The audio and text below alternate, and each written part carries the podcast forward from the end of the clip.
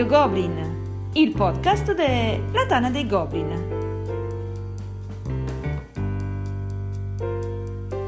43esima puntata. Cannon Fodder.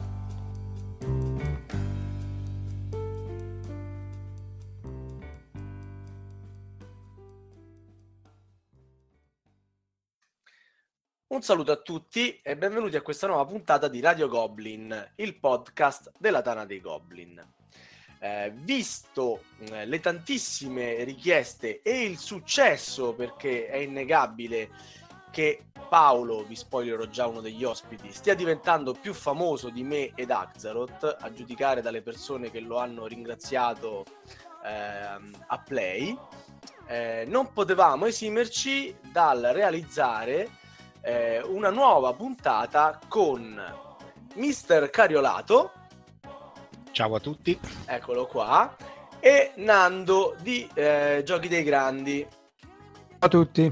Io credo che quindi il compito di Axaroth di spiegarvi di cosa parleremo è abbastanza superfluo, vero Marco? Vero, parleremo di Wargames anche stasera eh, però stasera con i nostri due ospiti cercheremo di dare dei consigli ai neofiti eh, sui wargames dai quali iniziare, quindi tutti e due i nostri ospiti porteranno una top 5 dei wargame più abbordabili, magari partendo dal più semplice per arrivare a quello un pochettino più complesso e ci presenteranno insomma questi 10 giochi che potrete sfruttare a seconda dei vostri gusti se volete addentrarvi in questo mondo dei wargame. Ok, eh, Paolo ci teneva molto a ehm, giustificare, non è esattamente la parola migliore, però la classifica eh, sua e di Nando con delle, mh, dei punti fissi, ovvero la disponibilità di questi giochi nei negozi, quindi non abbiate paura, questi giochi si trovano facilmente, il loro costo, quindi che abbia un'accessibilità anche da quel punto di vista, perché abbiamo sentito nelle puntate scorse di giochi di guerra che costano anche parecchio, e eh, la, mh, mhmm, la, loro eh, disponibilità anche in lingua italiana, perché a volte eh, per qualcuno questo può essere un ostacolo. Giusto Paolo?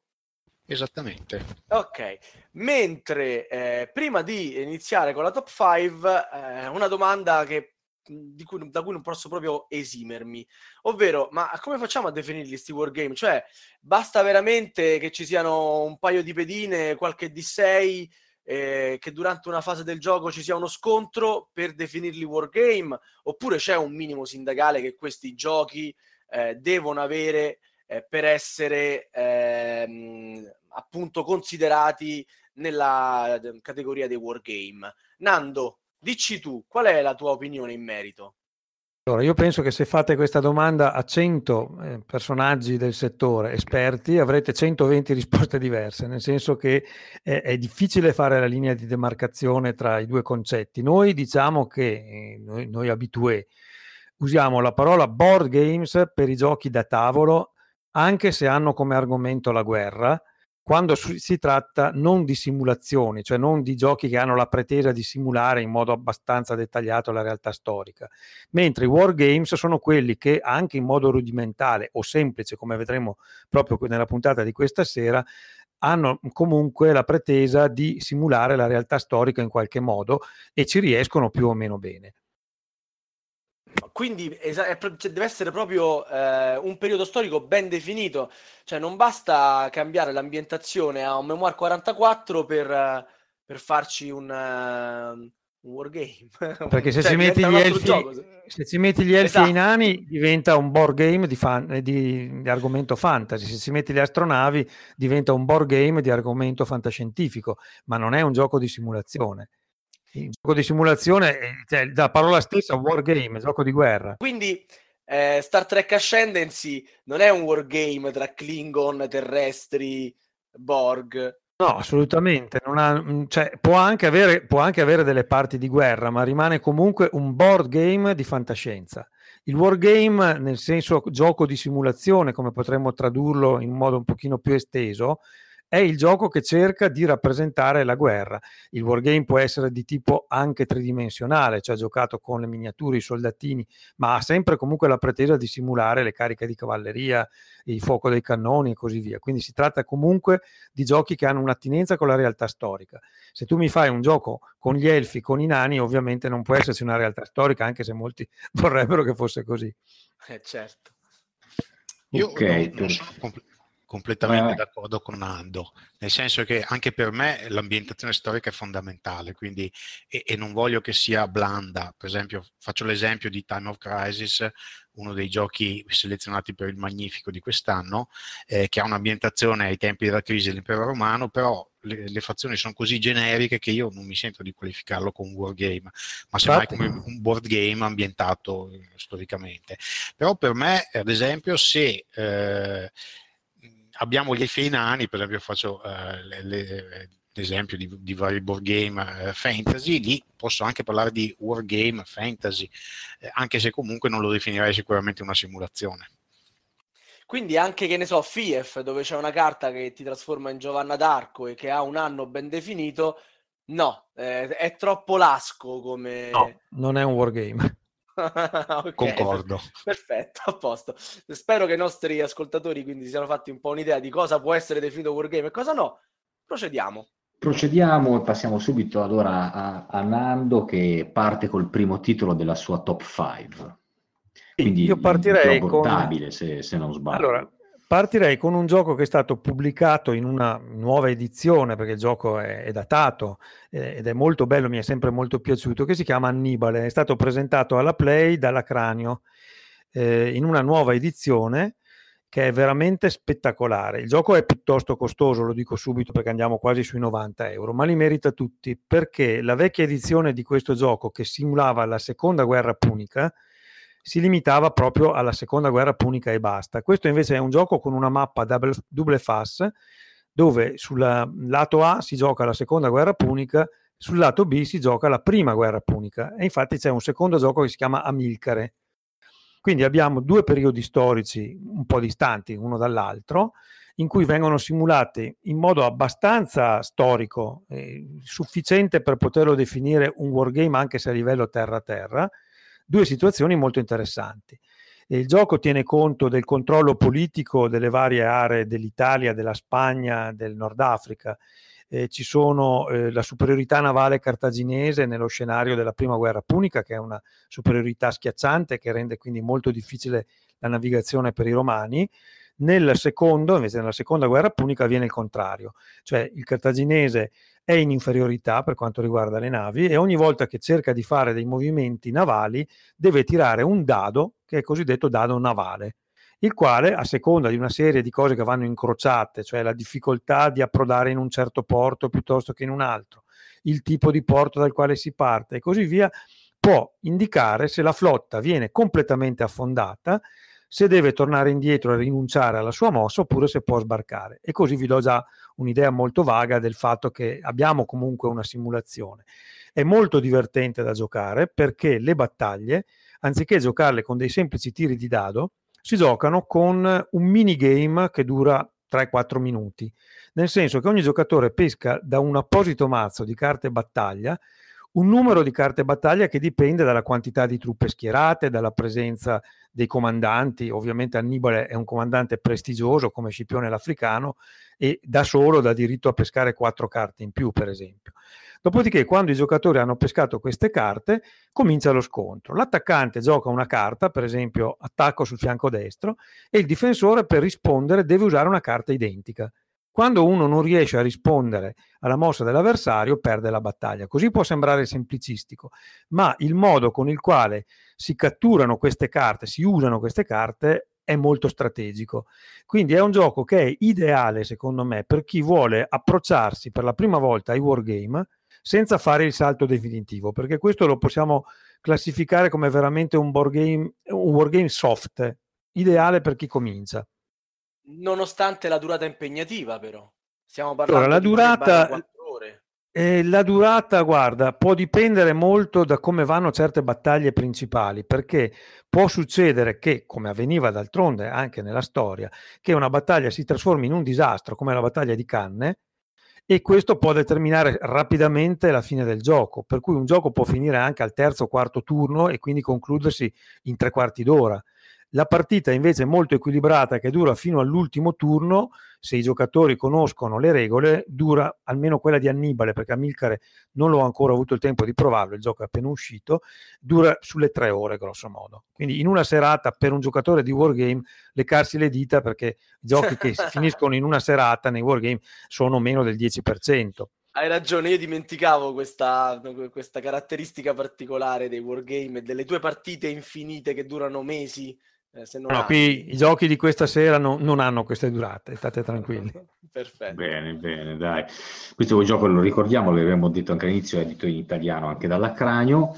E sentiamo invece adesso la quinta posizione di Paolo. No, aspetta, però io volevo aggiungere qualche, piccolo, qualche piccolissimo vezzo. Cioè, a, a, Modena, chi ha avuto la fortuna di vederlo, c'era anche la versione mega iper ultra pimpata di ah, sì, ma tieni presente uno spettacolo sì. per gli occhi. Ma tieni presente che anche la versione standard, che è vero che costa, ma dentro è spettacolare perché ci sono le miniature anche grandi e molto ben dettagliate di tutti i comandanti cartaginesi e di tutti i comandanti romani. Quindi sono veramente belle e hanno avuto anche l'intelligenza di stampare sulla base delle miniature i valori numerici, i due valori importanti che sono il valore tattico in battaglia e il valore strategico, che altrimenti ti costringerebbero continuamente ad andare a cercare questi valori sull'apposita carta. Sì, mi ricordo. E dicevo, cosa ha di più questa, mh, questa versione che voi potete ai voi anche acquistare dalla Cranio? Ha un tappetino, eh, un playmat enorme, ehm, che arriva quasi al doppio del tabellone che c'è nella scatola, diciamo, originale. Ha due triremi di legno che non servono a niente, ci poggi le carte, ma sono bellissime e non se ne può fare a meno. E eh, per chi non ama la plastica, ma onestamente non so chi, ci sono anche eh, tutti i comandanti in versione di legno, cioè ci sono proprio la, le, le, pedine dei comandanti in legno nel, nei loro stand-up. Certamente non è adatto per chi comincia a giocare, questo è un gioco che compra il collezionista proprio incallito che sì. vuole avere la versione mega, mega ultra, insomma, perché già la versione base che è attorno ai 90 euro è piuttosto car- caruccia. Eh, sì. Assolut- no, vabbè, stiamo parlando di raddoppiare il, la spesa iniziale. A, a minimo, gioco, minimo. Lo fai dopo che ci hai fatto le tue belle partite, il gioco ti ha colpito da morire e vuoi sfoggiarlo al massimo. Vabbè, piccola parentesi per, per chi come me è malato di, di, di pimp up. Allora, eh, torniamo invece da Paolo, che stasera lo sento poco loquace, mi preoccupo, eh, avvocato, qua sì. stai, tenendo il meglio, stai tenendo il meglio per il dopo, quindi... Esatto, mi conosci, Sava. Allora, tu ci parlerai di Wilderness War. Sì, eh, l'ho selezionato come titolo perché eh, per me rappresenta un buon passaggio per chi, per esempio, ha giocato eh, Twilight Struggle, perché trova, come in Annibale del resto, delle carte con eh, valori numerici con cui può effettuare diverse operazioni e trova una cosa diversa, ovvero una mappa con eh, delle aree congiunte tra loro da vari mezzi di comunicazione e, e delle pedine con valori di forza, quindi delle truppe. Però il gioco che tratta guerra, delle guerre indiane durante la guerra dei sette anni, quindi lo scontro fra Francia e Inghilterra nelle colonie americane, eh, si sviluppa su, su più livelli, eh, un livello politico e un livello militare. Lo scontro è asimmetrico, e non stupirà eh, sapere che l'ha disegnato Folco Runke, che poi è diventato famoso per essere il disegnatore della serie Coin, quindi asimmetrico di natura, eh, in cui abbiamo un esercito inglese regolare eh, che cerca la battaglia campale e lo scontro aperto, eh, molto forte navalmente, mentre il francese che ha poche truppe e poche gliene arrivano regolari durante il corso del gioco, eh, deve contare più sulla eh, guerriglia, quindi eh, usare gli indiani per assalire gli insediamenti eh, inglesi e, e, gli scout per riuscire a aumentare le sue poche forze regolari con la speranza di vincere qualche, qualche battaglia campale. Eh, è un gioco che ha una durata limitata perché in tre ore vi fate una partita. Un regolamento estremamente semplice, breve e scritto benissimo perché sono poche paginette eh, piene di esempi, anzi il gioco ha addirittura un manualino in cui ci sono degli esempi di gioco eh, per cui si può prendere familiarità con tutto in un tempo molto rapido. Eh, la situazione è estremamente interessante perché se da una parte l'inglese cerca faticosamente di muovere le sue truppe attraverso le foreste venendo attaccato da indiani, eh, corrieri dei boschi francesi, eh, nello stesso tempo questi, questi, corrieri dei boschi e gli indiani assaltano gli insediamenti inglesi, li, danno, li mettono a fuoco e cercano di guadagnare punti vittoria in questa maniera. Eh, gioco estremamente equilibrato che riporta fedelmente la situazione storica, la ricrea in modo magistrale, secondo me, e per chi magari ha già giocato pochi acri di neve, che fa rivivere la stessa situazione in modo più astratto e proprio da board game, può essere anche questo un buon passaggio.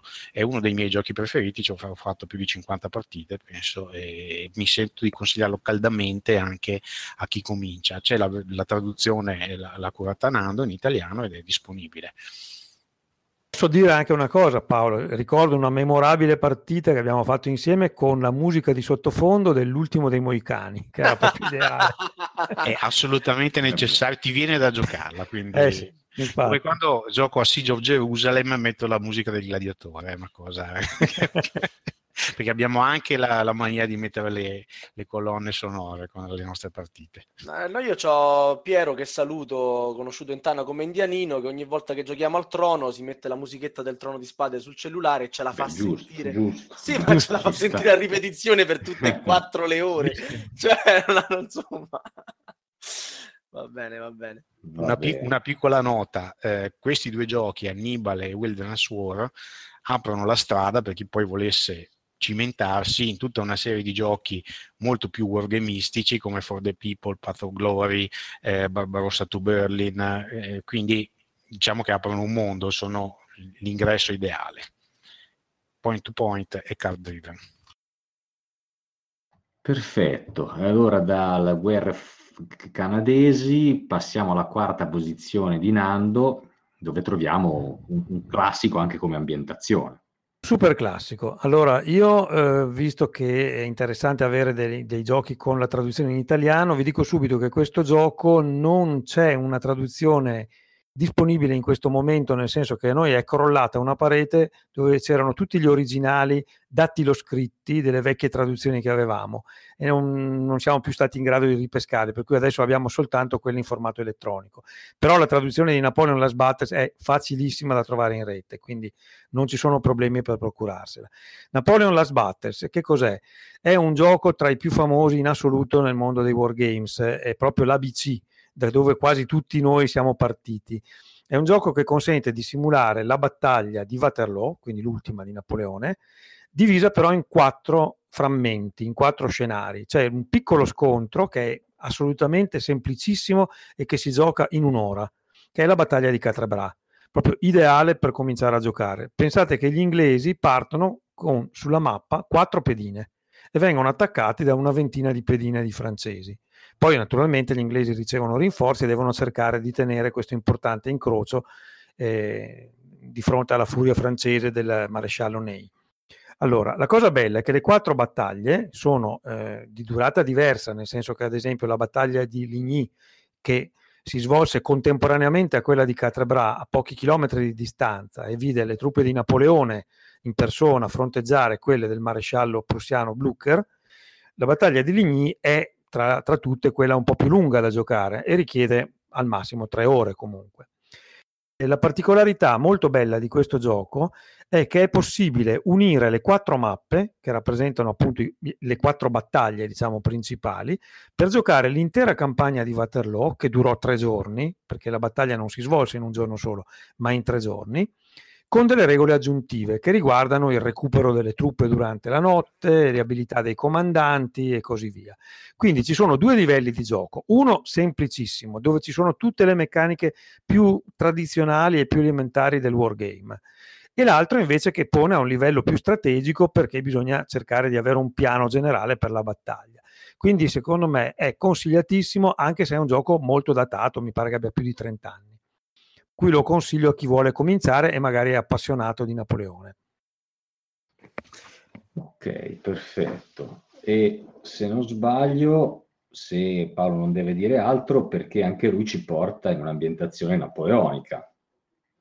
Ma eh, io vi porto in un'ambientazione napoleonica perché parlerò di Combat and Colors Ancient e Napoleonics, ma in realtà volevo anche parlare di questo sistema che, che fu creato da, da, Borg, un famoso disegnatore americano, eh, partendo dalla guerra civile americana, Battle Cry, un gioco del 2000 circa, eh, con cui si potevano simulare eh, battaglia della guerra civile americana e aveva la particolarità di usare delle miniature e delle carte che eh, davano gli ordini alle singole unità, costituite da, da gruppi di tre miniature, eh, legate alla posizione di queste nella plancia, che veniva divisa in tre parti, dando a ciascuno dei due contendenti un fianco sinistro, un fianco destro e un centro.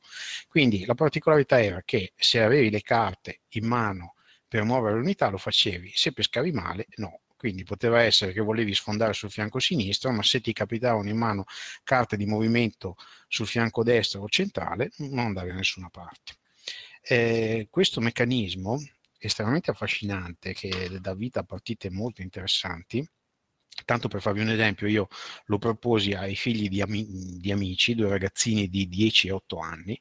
Il gioco era in inglese, le carte in inglese, ma hanno delle illustrazioni piuttosto facili da capire. Spiegai il gioco e questi qui si misero a giocare e continuarono a macinare battaglia dopo battaglia per tutto un pomeriggio, partendo da mezzogiorno fino a sera alle 8. Poi si comprarono il gioco e l'avevano già finito. Esattamente, eh, questo per dire che è un gioco un gioco Scusa molto l'inciso Paolo, perché sennò p- possono pensare che le regole siano solo in inglese, in realtà anche di questo noi abbiamo fatto la traduzione, quindi anche delle carte, eh, esiste la traduzione completa di tutto. Chiudo, chiudo la parentesi.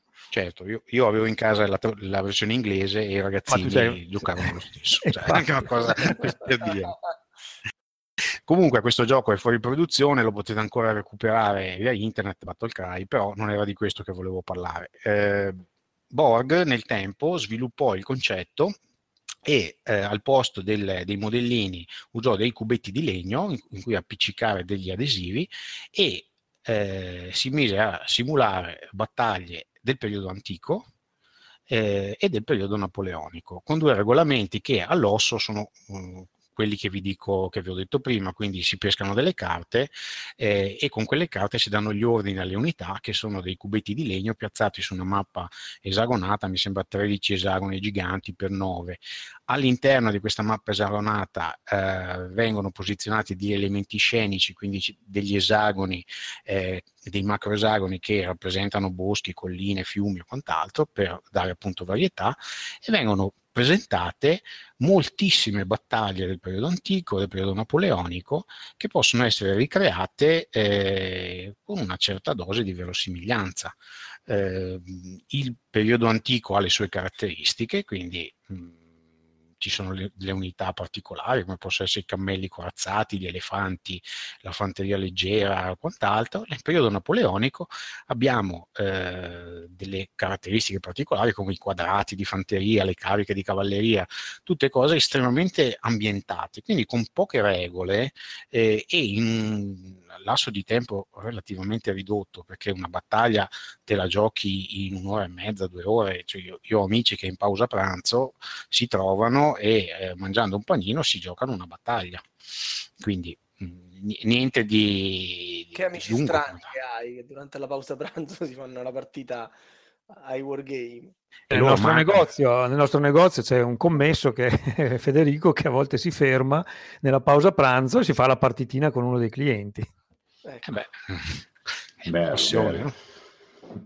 Comunque, ecco, io lo consiglierei molto come, eh, come gioco introduttivo perché innanzitutto eh, è disponibile, eh, ne sono state fatte poi moltissime espansioni, per cui eh, per il periodo antico ci sono gli Spartani, ci sono i, gli, eh, gli eserciti ellenistici, un, un, po' di tutto. E periodo napoleonico gli eserciti austriaco, prussiano, spagnolo e quant'altro.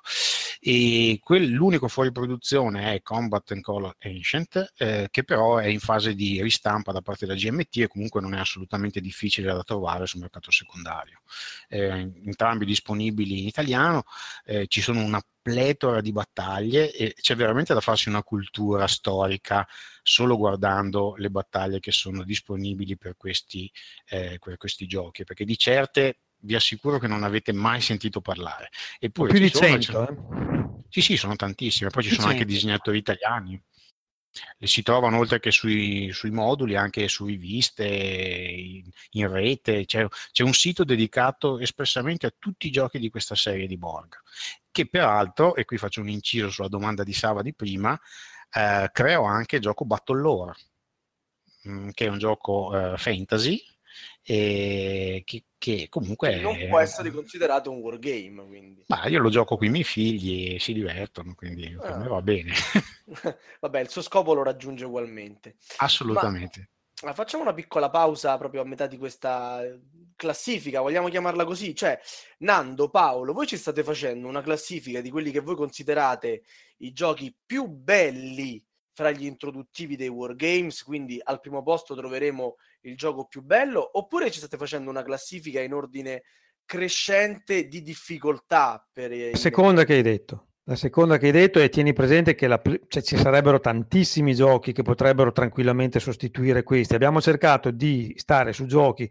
che possiamo ben descrivere, che siano giocabili e che siano possibilmente in italiano e, e reperibili sul mercato con facilità. Ecco, eh, quindi abbiamo eh, ridotto all'osso questa, questa scaletta, ma non sono dal, dal, più bello al meno bello, capito? O okay, viceversa. Quindi Annibale è quello più abbordabile. Al primo posto troveremo quello un pochino più difficile, ma che dà anche un po' più di gusto sostanzialmente. Esatto, esatto.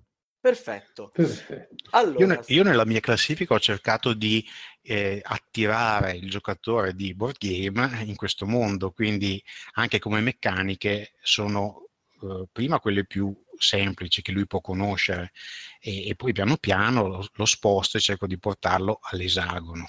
Ecco. Vabbè, abbiamo visto, all'esagono abbiamo piccolo. Sentito, abbiamo sentito più che altro, insomma... Io sono all'esagono già col secondo gioco.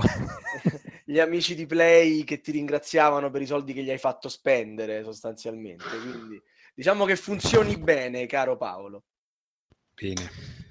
Passiamo, passiamo alla terza di Nando, dove c'è un gioco che onestamente non ho neanche mai sentito, così ce lo spiegherà bene. Eh, non l'hai mai sentito perché è una riedizione. Allora si chiama DXAIE, è scritto proprio come lo dico, DXAIE, si pronuncia in francese DEA, penso che si dica.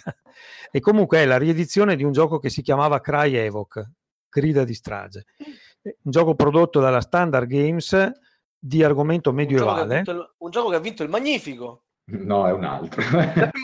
immaginavo. allora, è un sistema di gioco che si applica a diverse scatole, nel senso che DXI è la scatola base dove trovate tutte le mappe principali, i segnalini principali per fare le battaglie medievali. Ma la particolarità, adesso vi verrà da ridere, è che le battaglie si svolgono a livello di singolo uomo. Quindi il segnalino rappresenta il cavaliere, l'omino che ti tira eh, l'olio bollente sulla testa, il tipo che sale la scala e cerca di entrare nel castello e così via. E il segnalino ha due lati, un lato c'è l'uomo eh, ovviamente che funziona, che combatte, e sull'altro c'è l'uomo ferito. Questa è una cosa molto, molto simpatica perché si vede a un certo punto il disseminarsi di cadaveri su tutta la mappa. Eh, comprende moltissimi scenari, e moltissime mappe eh, aggiuntive che si possono acquistare espandendo così gli scenari già esistenti. Eh, esistono anche delle scatole aggiuntive rispetto a DXI che rappresentano le guerre dei Templari, per esempio, oppure rappresentano le crociate, sempre comunque di argomento medievale e sempre a livello di singolo uomo. Questa ditta mette a disposizione, tra l'altro, le regole, è una casa francese, ma mette a disposizione le regole sia in inglese che in italiano a colori direttamente sul sito, si possono scaricare tranquillamente, sono sempre aggiornate e, e, la battaglia risulta veramente molto divertente perché ad esempio se simulate l'assedio avete proprio tutte le particolarità dell'assedio, quindi gli arieti che cercano di sfondare il portone, i torrioni che si avvicinano eh, con a bordo eh, le fanterie che cercano di salire nelle, nelle mura del castello, le scale che cercano di portare nuovi guerrieri dentro le mura del castello, l'olio bollente che gli viene tirato addosso e così via. Quindi molto molto divertente questo direi che ehm, subdolamente potremmo attirare molto i giocatori fantasy in questo, perché no, senza accorgersene arriverebbero a fare un, un, gioco che in realtà è un gioco di guerra, se vogliamo. Ecco, okay. molto semplice anche questo come regolamento e molto versatile, perché la quantità di scenari che sono possibili e disponibili già con la scatola base sono tantissimi. Se poi si aggiungono tutte le, le scatole di espansione, che mi pare siano quattro fino a questo punto, eh, più tutte le mappe, si arriva a fare più di 100 scenari. Ma pensa, eh, c'ho, c'ho provato a interromperti, non ce l'ho fatta. Allora, ah, dimmi, ti chiedo ora, approfittando delle domande che Cobb, Corrado, che salutiamo, ha fatto a Paolo eh, negli ultimi giorni, noi ne abbiamo un po' estrapolata qualcuna, eh, questo mi pareva anche un argomento abbastanza connesso, cioè quando voi giocate a questi wargame in cui eh, il tabellone si riempie di pedine e dovete spostarle, come fate a ricordarvi quale avete mosso, quale non avete mosso, eh, a che punto siete arrivati? Allora, eh, intanto bisogna dire che esistono due tipi di giocatori, i casinisti e i prussiani. Allora, io sono della categoria prussiano, di quelli che tengono tutto ordinatissimo, io sono molto ordinato anche in casa, ho tutte le cose al loro posto, per cui uso le pinzette, muovo le pedine in modo che siano tutte allineate bene e, e non faccio casino. Altri invece con le loro dita fanno, ribaltano delle, delle cose incredibili di pedine, fanno casino ed è più difficile seguire quello che fanno. Ma la cosa principale è chiaramente la memoria di cui dispongono sia il giocatore che sta muovendo, sia quello che sta osservando la mossa dell'avversario. Eh, chi sa di avere una memoria che è un po' fallace ricorre a un metodo molto semplice, che è quello di orientare le pedine che vengono mosse ruotandole di 90 gradi, in modo tale che il loro orientamento ti dice se sono state appena mosse oppure no. Poi alla fine del turno vengono tutte reallineate oppure quando si inizia il turno successivo si ruotano mh, nuovamente di 90 gradi e si mettono nella stessa posizione in cui erano nel primo turno. Ecco, questo è un sistema, un palliativo, però normalmente il giocatore esperto di wargame, anche quando gioca un monster game, come potrebbe essere il Battle for Normandy della GMT, dove fai lo sbarco di Normandia su cinque mappe con qualcosa come 1600 pedine. Ecco, il giocatore che fa quel gioco, se è un esperto, non ha problemi a ricordarsi chi ha mosso e chi no, perché di solito si procede seguendo una linea abbastanza logica da, da est a ovest o da nord a sud, e piano piano si muovono tutte le pedine di conseguenza. Ripeto, poi se uno ha difficoltà a ricordarsi, usa il metodo della rotazione. Paolo, qualche altro suggerimento per chi si approccia ai Wargames? Questo, cioè, sostanzialmente sono questi i metodi. C'è anche qualcuno che acquista delle piccole crocettine di plastica e con quello marca le unità che hanno mosso. Però io ho visto che normalmente chi gioca a Wargame ha una discreta memoria e se non ce l'ha usa il metodo che suggerisce Nando, quindi okay. ruotare la pedina. Quindi attenzione su questi, scusa, ma su questi wargames che stiamo descrivendo adesso il problema non si pone, nel senso che le pedine sono molto poche e qui è veramente difficile fare casino. Cioè, anche se giochi uno scenario grosso di DXI, per esempio, eh, se ti muovi da destra a sinistra, cioè, non puoi sbagliarti, anche perché le truppe sono schierate in un certo modo, quindi non, non, non ci sono grossi pasticci non ha senso spostare prima uno a sinistra, poi uno di destra, poi uno al centro e mm, va a settori. motivo per cui No, di solito si va a settori, uno, uno no. si focalizza, punta l'occhio rapace sull'esagono che intende attaccare o sulle truppe che intende attaccare e porta vicino a questo esagono tutte le truppe che sono destinate a dare battaglia e quindi si parte da quello. Poi si muovono i rinforzi, quelli che arrivano dietro, quelli che non ce la fanno ad arrivare a contatto col nemico, quelli li muovi per ultimi, no? Quindi tu per prima cosa schieri le truppe che sono proprio a contatto o quasi a contatto col nemico e poi un po' alla volta muovi tutti quelli nelle retrovie. Poi ovviamente giocando molte, molte partite, la, la mente diventa più abile perché il giocatore migliora le proprie qualità e quindi riesce poi a memorizzare meglio eh, la quantità di pedine che riesce a gestire senza dover ricorrere a trucchi di vario tipo. Insomma, ci vuole un pochettino di, di, allenamento e chissà quante pedine invece ci sono nel terzo posto di Paolo che ci porta a Stalingrado stavolta. E certo, non potevo far mancare la seconda guerra mondiale da questa lista. E parto da un gioco eh, che si chiama Storm over Stalingrad, eh, edito dalla MMP che fa parte della loro serie standard internazionale un, ha un regolamento piccino, sono otto pagine con molti esempi, anche quindi le regole mm, piuttosto semplici.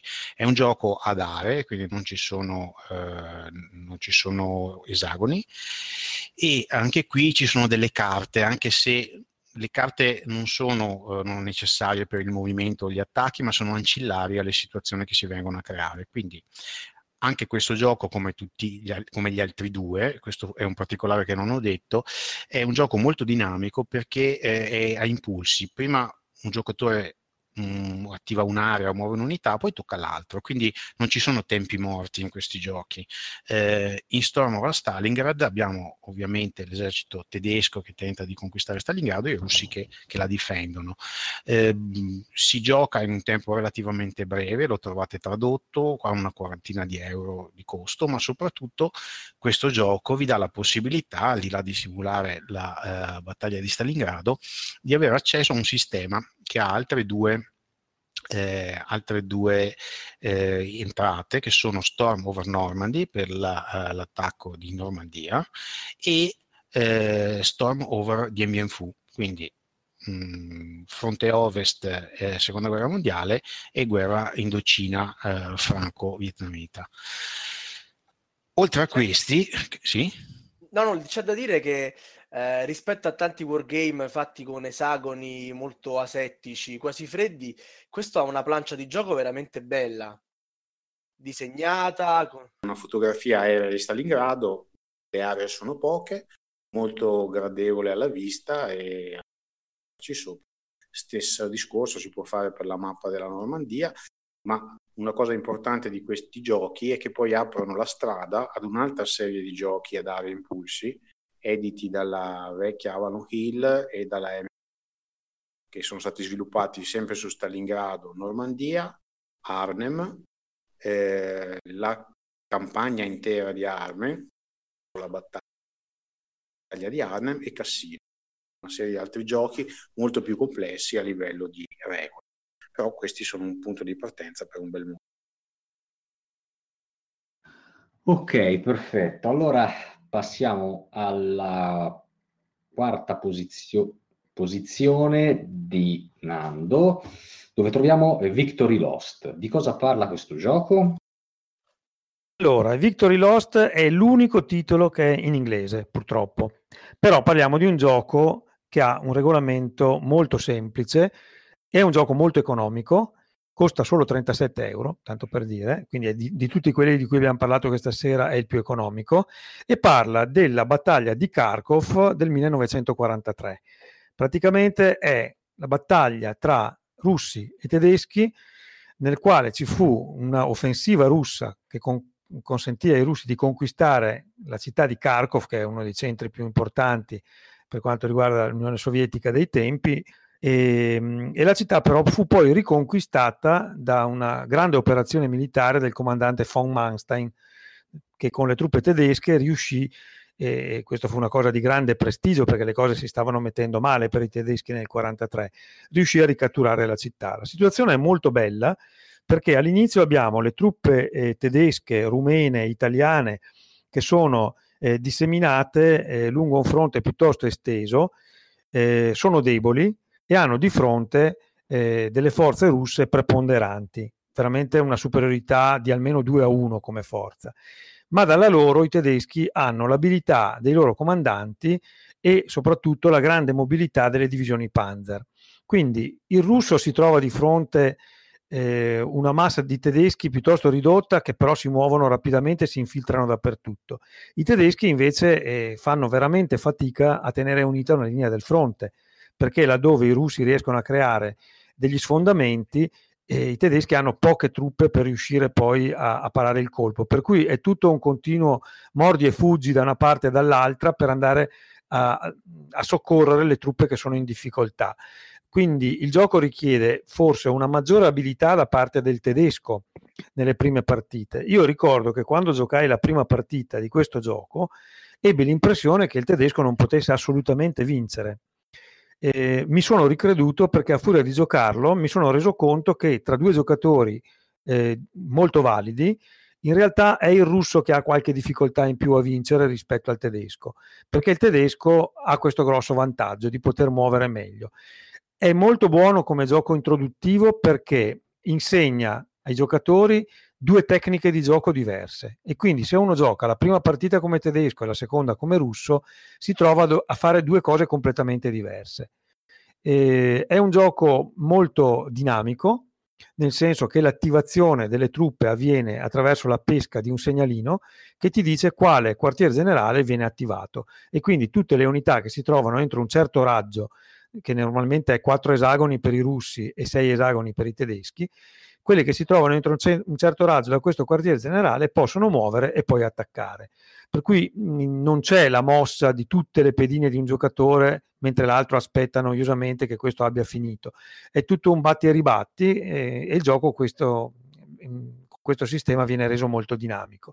Eh, nella sua semplicità direi che è uno dei giochi migliori da fare sul fronte russo. È ad esagoni, la mappa è molto asciutta, molto, molto semplice, bianca, innevata, perché vediamo proprio una situazione tipicamente russa, eh, ed è veramente un gioco gradevole. E che con questo okay, ho completato una descrizione di Victory Lost.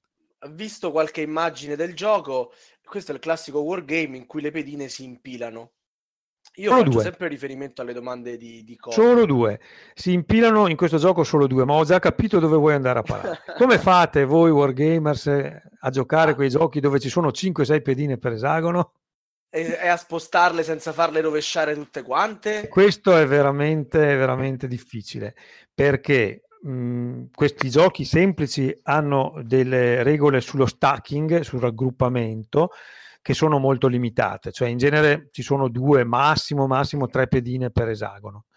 Mentre invece, per quanto riguarda i giochi più complessi, possono esserci anche 4, 5, 6 pedine per esagono e a volte anche su esagoni vicini, vicinissimi. Quindi in, un, in, una, in una spanna ci possono stare anche 50 pedine.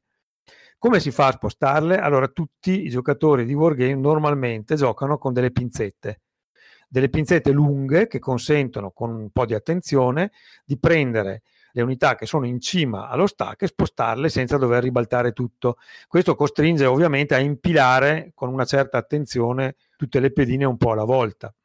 Ecco. C'è poi un sistema che usa Paolo, eh, è rappresentato da un aggeggio, non so esattamente come si chiami, mi pare tweezers o qualcosa del genere, eh, è fatto con una specie di mini ventosa che consente, premendo leggermente sulla pedina, di sollevarla e poi premendo su questa mini ventosa di rilasciarla.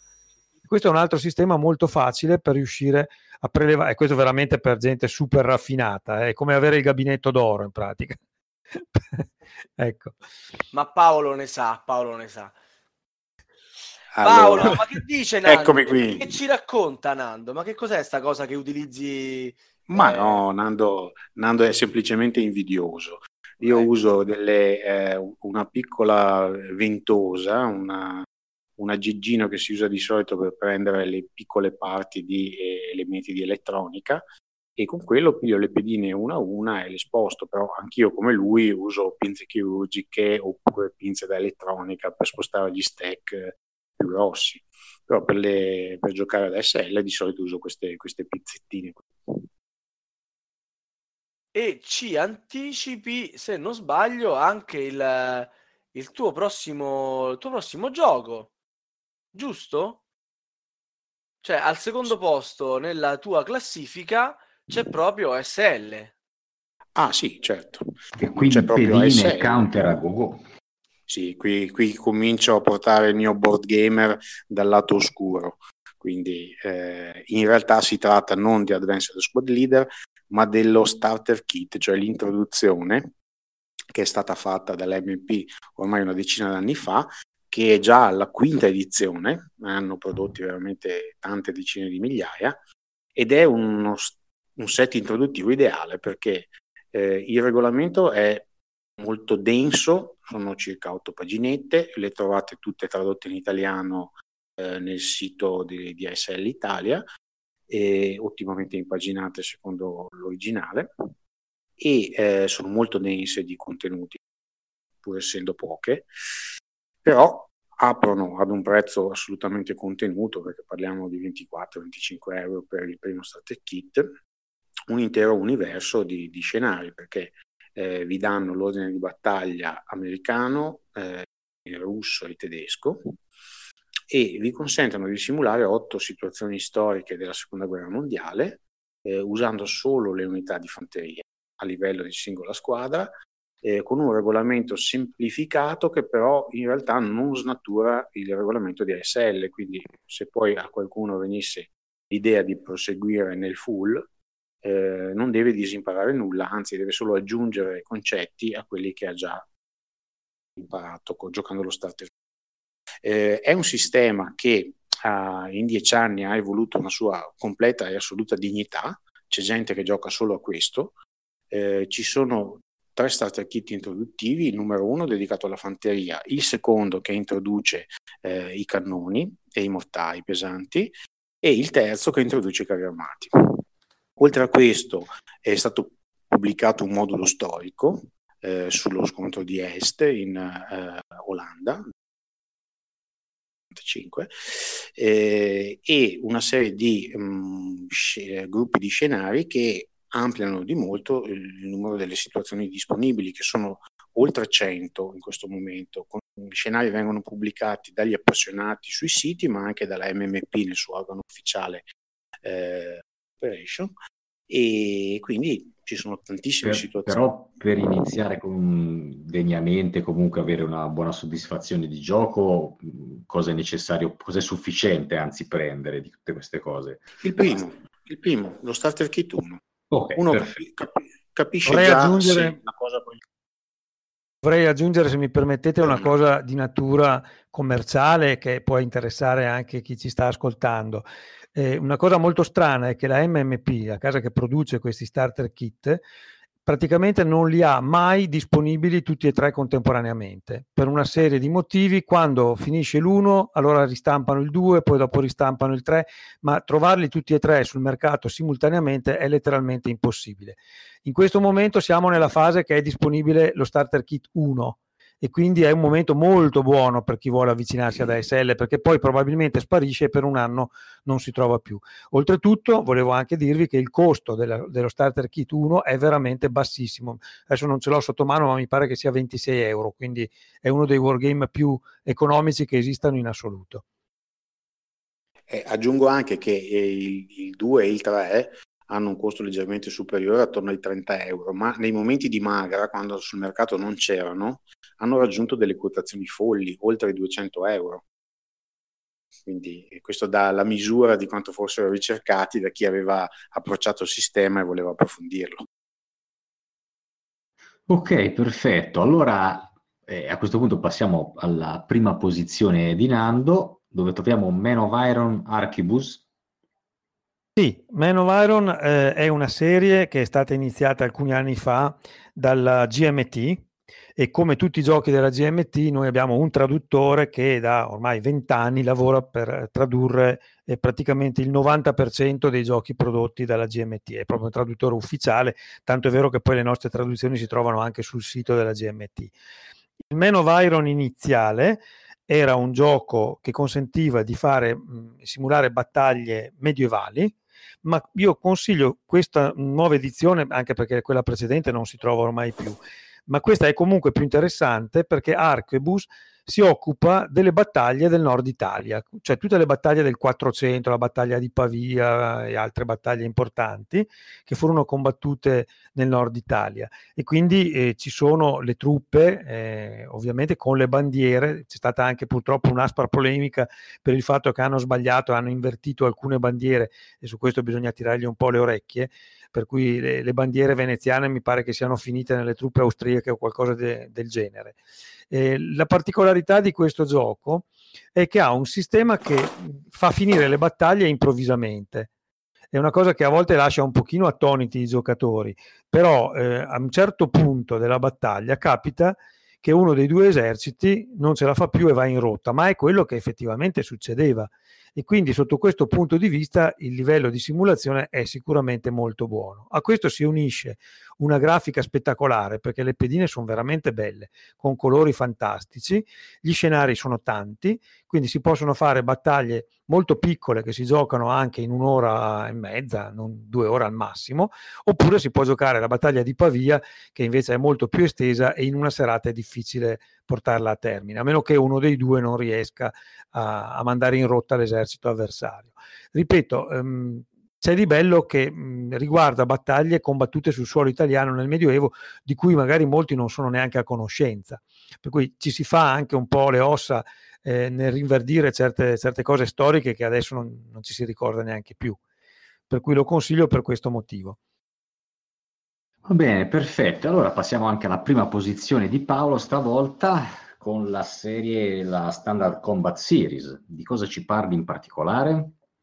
Vi parlo di quello che è il, il gioco che la MMP ha pensato per introdurre i giocatori a questa, questa serie eh, ed è Autumn for Barbarossa. È un gioco contenuto nella rivista eh, L'Organ House della MMP, Special Ops, eh, e utilizza eh, il regolamento della serie standard, che sono sei paginette eh, molto leggere, eh, su cui viene innestato un regolamento speciale, che non sono altro che altre due paginette di regole, eh, che trovate nella rivista. Nella rivista trovate il regolamento speciale, una mappa in formato eh, poco più grande di una 3 e una sheet di pedine. Tutto quello che serve per, eh, per simulare eh, l'attacco che nell'estate del 41, quasi, quasi autunno, eh, i, i, russi, i, tedeschi fecero per eh, togliere Smolensk dalle mani dei russi. Eh, lo consiglio come introduttivo ed è il punto di arrivo delle, dei miei 5 perché qui veramente eh, si tratta di un livello operazionale. Eh, abbiamo delle tabelle classiche combattimento e in modalità di movimento, combattimento, eh, supply, cioè sono le cose eh, che in nuce si trovano nei, eh, qui in questo gioco e che poi nei regolamenti più complessi eh, si troverà.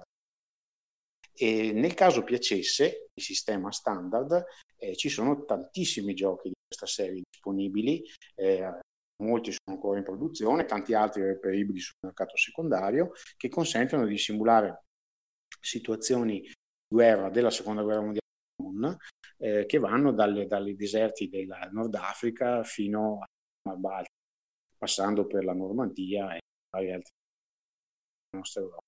Per cui secondo me può essere il punto di arrivo se uno ha gradito qualcuno dei titoli precedenti della serie può cimentarsi con questo che peraltro come tutti gli altri ha un costo veramente basso poco più di 20 euro e più ci, ci, si trova anche una rivista con degli articoli piuttosto interessanti eh, all'interno oltre. E per questo mi sento di, di considerarlo un po' il punto d'arrivo dei, dei miei giochi da consigliare. Posso aggiungere qualcosa? Prego, prego. Allora, Paolo ha parlato giustamente di questo come gioco introduttivo della Standard Combat Series, che è il regolamento, diciamo, quello semplice della, eh, della MMP eh, per i giochi della Seconda Guerra Mondiale. Sono stati fatti davvero tanti giochi sull'argomento, eh, battaglia del Nord Africa, la battaglia di Stalingrado, sbarco in Normandia e così via. Ecco, io ne ho giocato uno eh, che si chiama It Never Snow, che è sulla una delle situazioni più spettacolari da simulare di tutta la seconda guerra mondiale, ovvero l'assalto dei paracadutisti anglo-americani ad Arnhem. Eh, ci hanno fatto un film famoso negli anni 70-60, quell'ultimo ponte. Eh, è una situazione fantastica perché? Perché gli americani e gli inglesi si lanciano con questi paracadutisti per cercare di catturare dei ponti e, e tenerli nel frattempo, mh, mentre arriva il trentesimo corpo uh, corazzato inglese che deve raggiungere i paracadutisti che vengono rapidamente accerchiati dalle truppe tedesche. Per cui si combatte su tutta la mappa. Questo gioco che io ho giocato con amici ed è molto molto lungo, ha 5 mappe, quindi un'estensione che supera i 2 metri di lunghezza ed è stato uno dei giochi più bilanciati che abbia mai giocato nella mia vita. Pensate che è finito all'ultimo turno, sull'ultimo tiro di dado, sul ponte che bisognava conquistare ad Arnhem. Quindi eh, una cosa veramente pazzesca, non ho mai visto un gioco finire con l'ultimo tiro di dadi. Ecco, quello di cui parlava Paolo invece è sicuramente il più semplice, ma non abbiamo parlato della durata. Eh, tra tutti i dieci giochi di cui abbiamo parlato questa sera, a mio avviso, e credo che Paolo possa confermarmelo, è comunque il più lungo perché in meno di sei ore credo che sia difficile giocarlo. Niente male. Assolutamente, servono due serate per questa cosa o un esatto. pomeriggio lungo.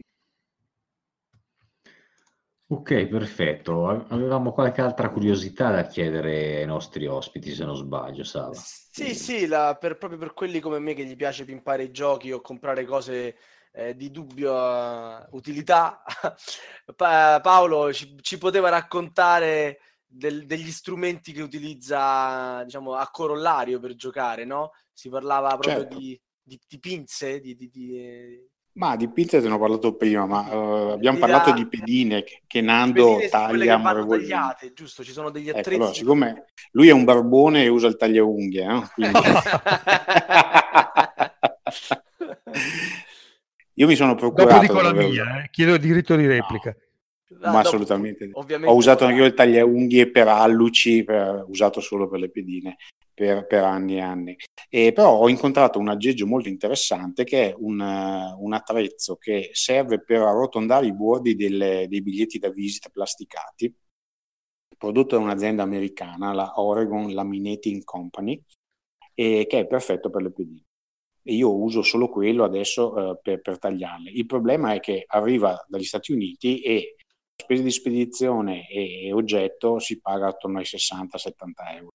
Niente male per arrotondare delle pedine. È un bel investimento, dai, diciamo che o, o, garantisce tanto... un milione, di, un milione di, di, di angoli tagliati. Quindi... per me non basterebbe. In a me non basterebbe perché ho passato il milione di angoli. Ah, tu sì. Eh, ho passato io l'ho da 4 anni, funziona perfettamente. funziona molto bene e, e, ce l'hanno in parecchi Wargamer, devo dire. E ci sono anche varie disquisizioni se usare quello che arrotonda a 2 mm, a 2,5 o a 3. E quindi c'è chi ne ha li ha tutti. Vabbè, se vogliamo fare un po' la sintesi della puntata, possiamo dire ai nostri ascoltatori che per fare Wargames bisogna essere ricchi. Cioè, non, ah, no. non iniziate se non siete ricchi. no, infatti, questo è un vezzo, Nando, che è un wargamer Nando, vai con la tua dico, dico, la mia, nel senso che sì, questi attrezzi, queste cose monumentali, costosissime, eccetera, io penso che non ci sia niente di più bello, di più fantastico, di più sublime che prendere in mano la pedina e con il proprio tagliaunghie, quello appunto da alluci, come diceva Paolo, vedere a quale misura tagliare l'angolino perché ogni pedina ha una sua vita, ha delle scritte. Allora ci sono delle pedine che richiedono un taglio di un certo tipo e altre di un altro. E adesso vi dico un'altra cosa che vi, fare, vi farà ridere. Io penso di, di aver tagliato sicuramente molto più di un milione di angolini, però negli ultimi due anni mi sono preso il vezzo di tenerli e ho riempito un sacchetto quindi io con gli angolini? Sacchetto, Fantastico. Sì, voglio che venga sepolto con me. Darò disposizioni questo, perché questo venga sepolto con me tutti gli angolini che ho tagliato nella mia vita. Questo è il nuovo tenersi le fustelle dentro la scatola. Beh, sì, eh. cioè, Gli angolini portano via poco spazio. Fa conto che io ne avrò qualcosa tipo 100.000 in, in mezzo sacchetto di formato A4 per dare un'idea. Ecco, un sacchetto trasparente, così li posso vedere. E dentro ci sono tutti questi angolini minuziosi tagliati. È una cosa da feticista puro, eh voglio che un giorno si sappia quanti ne ho tagliati. Giusto, giusto. Sava, volevi fare le altre domande ah, o finiamo qua perché... Sì. No, no mi leggi nel pensiero? Mm. Sì. C'ho il domandone finale che però non Vai. si discosta tanto da quello che abbiamo domandato ai nostri ospiti fino adesso. Gli avevamo dato dei paletti all'inizio della puntata, ci hanno parlato di giochi che si trovano in italiano, più o meno sono tutti anche in italiano. Giochi dalla durata contenuta, eh, giochi eh, facilmente reperibili sul mercato. Se eh, non avessimo però eh, tenuto questi limiti, eh, quale gioco avreste consigliato ai nostri ascoltatori, ovviamente sempre per iniziarsi ai wargame? Paolo, comincia tu. Guarda, preferisco risponda prima Nando.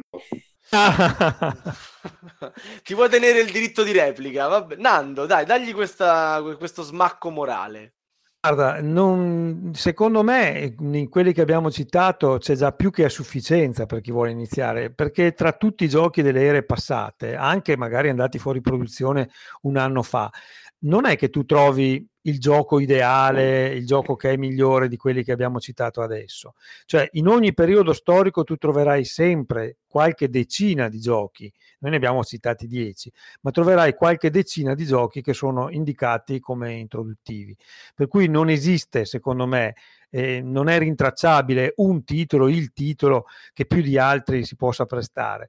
Io vent'anni fa avrei detto Napoleon Las Batters eh, come gioco introduttivo. E ancora oggi vi ho citato nei miei cinque giochi consigliati come introduttivi Napoleon Las Batters. Per cui come vedete ci sono alcuni titoli che hanno proprio passato la storia indenni. Perfetto. Paolo? Allora, secondo me il titolo perfetto per introdurre qualcuno in realtà eh, è un titolo che riguarda il periodo storico che questa persona preferisce, perché eh, solo quello fa scattare la molla che eh, fa superare anche alcune difficoltà di regolamento eh, o di durata del gioco. Per cui questi che abbiamo citato noi devo dire che vanno tutti bene, non mi sentirei di trovarne qualcuno particolarmente raro o perduto, anche perché l'arte di fare wargame secondo me si è affinata moltissimo negli ultimi 15 anni, quindi eh, secondo me i titoli che sono usciti dalla fine degli anni 90 ad oggi sono qualitativamente migliori di quelli precedenti. Ok, perfetto. Allora diamo la parola al nostro regista Elianto. Buonasera a tutti. Come sempre ricordo a chi ci ascolta che è possibile commentare questa puntata sul nostro forum, sul sito della Tana dei Goblin www.goblins.net, ma soprattutto invito tutti quelli che ci ascoltano a scriverci alla nostra email podcast.goblins.net per porre domande ai nostri ospiti o magari per richiedere eh, temi per le prossime puntate, proporre idee o soprattutto nel caso vi siano piaciute questa serie di puntate sui wargame per proporre idee per future trasmissioni magari dedicate a particolari periodi storici o a particolari regolamenti. Detto questo vi saluto e vi ricordo che se volete recuperare le puntate precedenti potete farlo sempre sul nostro sito oppure tramite iTunes cercando tra i podcast Radio Goblin. Ciao! E salutiamo infine allora i nostri ospiti che ci hanno tenuto compagnia per questa fantastica puntata. Grazie, Ciao grazie a tutti. grazie Ciao, Ciao Grazie a voi e, bu- e buonanotte. buonanotte ciao. ciao a tutti grazie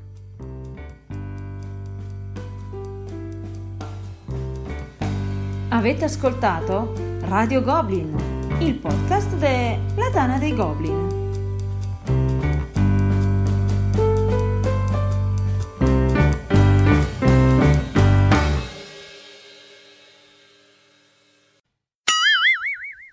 Mia, ora ci collassa il programma addosso. ecco, ogni volta che scrivi si Eh, sente la purtroppo vibrazione del sono cellulare di tutte Paolo. le fighe di Paolo che gli mandano i messaggini a quest'ora. Infatti, No, avete no, notato come no, verso siete- mezzanotte si è intensificato. Siete, siete solo voi Siamo noi, siamo noi, guarda, faccio una prova e sentirai che, squi- che vibra. Che dici Paolo? Sai che ti dicevo di citare Parabellum come esempio di... Ah, sì, è vero. Eh, è dai, dai, noi ci abbiamo anche i bloopers in Che, cui parlare. che di- che dici, Nando? Cioè, per uno che non sa niente, cioè, alla fine è un costo ridotto. Allora, Parabellum gioco, ha di bello che è una rivista, esatto, è una rivista italiana che pubblica giochi italiani eh, con articoli storici anche interessanti e sono tutti giochi molto brevi, con regolamenti semplicissimi. Ehm, hanno fatto un gioco napoleonico, hanno fatto un gioco sulla prima guerra mondiale, sugli alpini, hanno fatto un gioco adesso sulla mh, guerra civile in Spagna dove eh, furono coinvolte le truppe italiane eh, contro il Santander per prendere una delle città de- del nord della Spagna. Eh, quindi sono argomenti che riguardano sempre l'esercito italiano nelle varie eh, battaglie che ci ha visti coinvolti. E sono molto indicati anche perché il prezzo della rivista è solo di 16 euro e con 16 euro si ha un wargame completo oltre a tutto il contenuto della rivista, quindi sicuramente è consigliabile.